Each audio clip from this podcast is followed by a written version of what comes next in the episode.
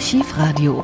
August Euler war der erste Deutsche, der 1910 das internationale Flugzeugführerpatent erhalten hat. Euler unterhielt zu diesem Zeitpunkt bereits einen Flugplatz bei Darmstadt, konstruierte die ersten deutschen Motorflugzeuge und leitete eine Fliegerschule. Zu seinen Schülern gehörte auch Prinz Heinrich von Preußen, Bruder von Kaiser Wilhelm II. Als dieser bei einem Probeflug so nah an ein Regiment herangeflogen war, dass er einem der Reiter die Waffe mit dem Flügel aus der Hand riss, musste sich Euler einen neuen Flugplatz suchen. Den fand er in Frankfurt-Niederrad, wo er auch Flugzeuge für den Postverkehr entwickelte. Nach dem Ersten Weltkrieg wird Euler zum Leiter des Reichsluftamtes ernannt. Später zieht er in den Schwarzwald und lässt sich am Feldberg nieder, wo er am 1. Juli 1957 verstirbt. Das folgende Interview ist an Silvester 1934 gesendet worden. Euler spricht darin über die Anfänge der Fliegerei und am Ende singt er das von ihm selbst komponierte Lied Ihr könnt mich mal. Die Aufnahme ist am Anfang stark verrauscht, wird dann aber verständlicher. Wer ist wer? Wer ist der Inhaber des ersten deutschen Flugzeugführerzeugnisses? Das ist August Euler.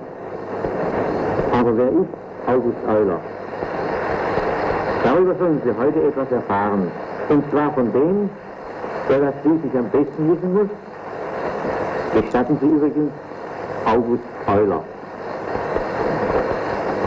Also heute vor 25 Jahren am, 21, am 31. Dezember 1909 erhielt ich selbst das amtliche Pilotenzeugnis Nummer 1. Bis zum 31. Dezember 1909 hatte kein Deutscher in Deutschland und kein Deutscher im Auslande und kein Ausländer in Deutschland die amtlich vorgeschriebene Prüfung bestanden. Damals war der Flugsport international organisiert. Die Fédération Aeronautique Internationale in Paris übte die von allen Ländern vereinbarten Luft- und Flugsportlichen Hoheitsrechte aus. In Deutschland war zuständig der Deutsche Luftfahrerverband. Nach dieser Regelung, die im Besitz eines Prüfungszeugnisses einer anerkannten Sportsmacht war, zugelassen werden. Das Protokoll meiner Prüfung, die erste, die in Deutschland stattfand, hatte folgenden Wortlaut. Darmstadt Truppenübungsplatz 31.12.1909. Herr August Euler machte heute in Anwesenheit der Unterzeichneten, um die Bedingungen des Zeugnisses für Flugzeugführer zu erfüllen, folgende drei Flüge. Er flog dreimal je zwei Runden in geschlossenen Kreisen um den Truppenübungsplatz Griesheim bei Darmstadt herum. Jeder Flug betrug sieben Kilometer, ohne dass die Erde dabei berührt wurde. Die Höhe der Flüge schwankte zwischen 10 und 30 Metern. Als Start- und Landungsplatz war eine Stelle vor dem Flughalltor bezeichnet. Das Berühren des Bodens bei der Landung erfolgte 80 Meter vor dem Tor und das Anhalten der Maschine etwa 30 bis 40 Meter vor dem Tor. Der erste Flug dauerte 5 Minuten 23 Sekunden. Der zweite Flug 4 Minuten 32 Sekunden und der dritte Flug 5 Minuten 19 Sekunden. Die Flüge, die Flüge in der Zeit zwischen 3.50 Uhr und 4.25 Uhr nachmittags am 31. Dezember 1909 abgenommen. Jeder Start und jede Landung erfolgte glatt. Die Flüge fanden statt bei den hinterhorizontal stehenden Fahnen. Die Sportkommission des Deutschen Luftfahrverbandes gezeichnet von Hammacher, Leutnant im Leibgarde Drachenregiment Nummer 24, gezeichnet von Hiddesen, Leutnant im gleichen Regiment, gezeichnet George Ellery von Gorrissen und gezeichnet Dr. Tönnes, Militärarzt des Truppenübungsplatzes. Das Original dieses Dokumentes befindet sich beim Deutschen Luftfahrerverband in Berlin. Das auf dieses Protokoll hin erteilte Flugzeugführerzeugnis lautete folgendermaßen. Föderation Aeronautique International, Deutschland Nummer 1. Die unterzeichnete von der Föderation Aeronautique International für Deutschland anerkannte Sportbehörde ernennt hiermit Herrn Ingenieur August Euler, geboren am 20. November 1868, zu Oelde in Westfalen, nach Erfüllung aller von der Internationalen Föderation vorgeschriebenen Prüfungsbestimmungen zum Flugzeugführer. Deutscher Luftschifferverband, der Vorstand gezeichnet General von Nieber. Dieses Zeugnis war in sechs Sprachen, Deutsch, Französisch, Englisch, Italienisch, Spanisch und Russisch ausgestellt. Und alle Zivil- und Militärbehörden wurden darin ersucht, dem Inhaber jederzeit Schutz und Hilfe zu gewähren. Die Erfüllung der Prüfungsbedingungen war damals nicht so leicht, wie das heute erscheinen mag. Das Flugzeug, das ich für die Prüfung benutzte, war ein in meiner Flugzeugfabrik hergestelltes Euler-Flugzeug.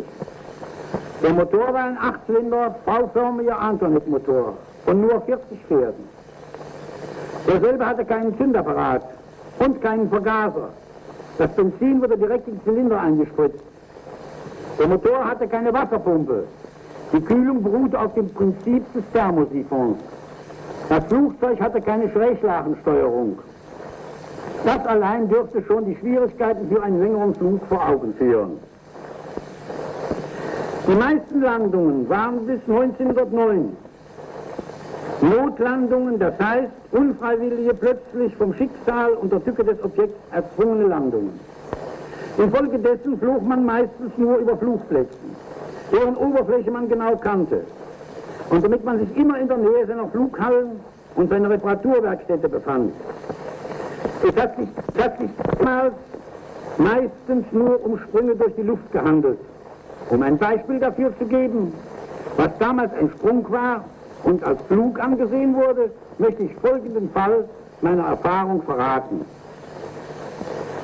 Ich hatte lange bevor ich 1909 die internationalen Fliegerkonkurrenzen der ILA in Frankfurt bestritt, viele erfolglose Flugversuche folgendermaßen abwickelten. Auf der Anfahrfläche meines Flugplatzes war nach 100 Metern eine kleine Erderhöhung unter dem Grase, die für das Auge nicht erkennbar war.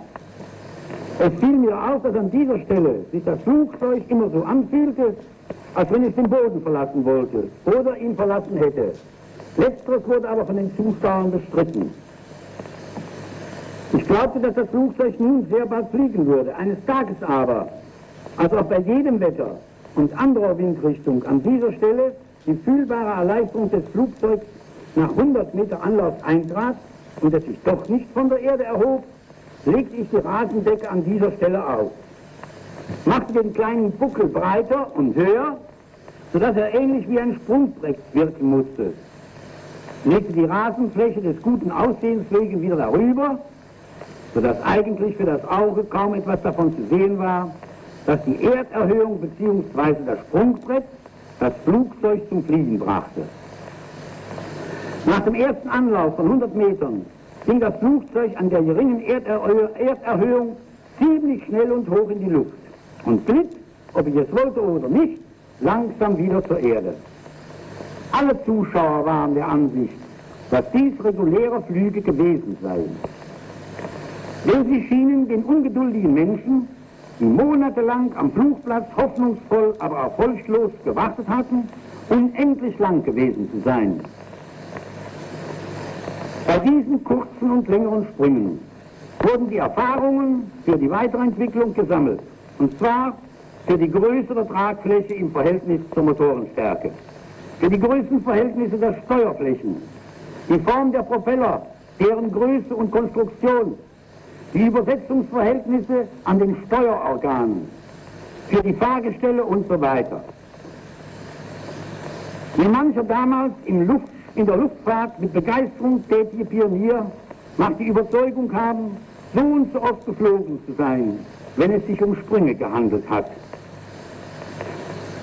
Die Einführung der Prüfungen und die Erteilung von Flugzeugführerzeugnissen war ein erster denkwürdiger und historischer Abschluss einer grenzenlos mühevollen Versuchsperiode, in der viele Fluchbegeisterte ihr auf anderen Gebieten und in ihren Berufen verdientes Geld geopfert haben und ihr Leben wirklich froh aus reiner Begeisterung für das hohe Ziel der Fliegerei eingesetzt haben. Denn Subventionen von behördlicher oder sonstiger Seite gab, gab es damals bei uns nicht. Zur damaligen Zeit glaubte selbst die Heeresverwaltung nicht daran, dass die Fliegerei mit Flugzeugen schwerer wie Luft für die Landesverteidigung von besonderer Bedeutung sei. Die Begeisterung der ganzen Welt, die damals voller Hoffnungen, stolz auf die schnell fortschreitenden Erfolge der Luftfahrt war, bewirkte, dass die überschwänglichsten Ideen geboren wurden. Beispielsweise schlug Frankreich damals durch den französischen Aeroclub allen anderen Ländern vor, eine internationale Luftgesetzgebung für den sehr bald zu erwartenden Luftverkehr vorzubereiten. In dem von Frankreich vorgelegten Gesetzentwurf lautete der erste Paragraph folgendermaßen. Paragraph 1. L'air est libre, il n'a pas de frontières. Es gibt in ihr keine Grenzen.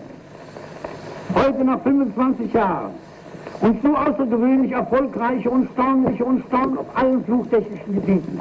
Hat kaum noch, hat kaum noch. Damals war die Luftfahrt noch jung. Nur in der Überschwänglichkeit einer neuen Epoche zeigt sich die ganze Größe der in ihr schlummernden Werte. Damit hoffe ich, Ihren Wissensdurst befriedigt zu haben. So erhielt ich vor 25 Jahren das erste deutsche Pilotenzeugnis. An meinem heutigen Jubiläumstage wünsche ich auch meinen alten Schülern, allen Fliegern ein gutes neues Jahr und Hals- und Beinbruch. Und nun wissen wir ja, dass Sie nicht nur ein eifriger Skiläufer, nicht nur ein eifriger Tennisspieler, nicht nur einer, der die Sohle aufs Parkett in einer Vollendung legt, wie manch junger anderer, sondern dass Sie sogar ein Sänger vom Herrn sind. Sie haben zwar kein Mikrofonschein, aber trotzdem glaube ich, dass äh, beantworten können, dass Sie hier einmal uns Ihr schönes, altes Sachwaldlied hier aus dem Hause singen. Es wird, es wird das Instrument mal gestimmt werden, oder stimmt? Bei mir stimmt alles immer. Aber ich weiß nicht, ob, ob, ob es Schwarzwald ist gerade. Eigentlich meine Lieder, die ich selber mache, sind nicht für alle Fälle. Ah. Äh, na, ich Sie keine Bedenken? wir haben sehr viel Verständnis dafür.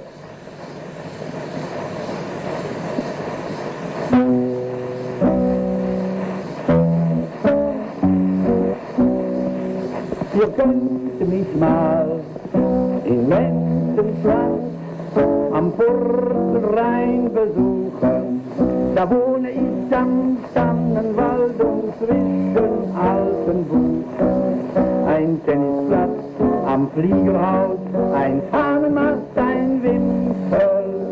Im Übrigen, da pfeife ich auf dieser Welt gesimpelt. Im Übrigen, da pfeife ich auf dieser Welt gesimpelt. Und wenn ihr kommt auf meinen Hand, gibt's Kaffee, Tee und Kuchen. Ihr könnt mich mal in Menschenschwanz am Purzelrhein besuchen. Ihr könnt mich mal, ihr könnt mich mal, ihr könnt mich mal besuchen. Im Winter, wenn mein Hand verschneit und der Schwarzwald schläft im Schnee, dann kommt zu mir von weit und breit zum Skisport je. Dann purzel mir ins Damenbad ein Silberberg, da geht die Sache glatt. Und kommt ihr abends müd nach Haus, dort aus dem Fahlerloch. Und keucht den Hebelweg heraus, bis an den Hebel hoch. Und keucht den Hebelweg heraus, Dann könnt ihr noch ein letztes Mal am Zeiger herzlich fluchen. Ja, und dann könnt ihr mich in Menschenschwanz am Purzelrhein besuchen. Ihr könnt mich mal, ihr könnt mich mal, ihr könnt mich mal besuchen. Und wenn die Frühlingssonne brennt auf unser Schwarzwaldhöhen, am Südhang blühen die Veilchen schon, am Nordhang bläst er schön. Im Walde blüht vor Seidelbach, im Graben liegt noch Schnee. Dann ist der schöne Winter aus, der Nebel ufert, ufert, der Nebel ufert See. Dann ist der schöne Winter aus, der Nebel ufert See. Dann sagen wir auf Wiedersehen, leb wohl mein Talerloch. Und wenn der ganze Schnee verbrennt, der Schwarzwald bleibt uns doch. Und wenn der ganze Schnee verbrennt, der Schwarzwald bleibt uns doch. Dann wart ihr über Bärental, in euer Heimatkammertal. Ich ruf euch nach, ihr könnt mich nach im nächsten Jahr besuchen. Ihr könnt mich mal, ihr könnt mich mal, ihr könnt mich mal besuchen.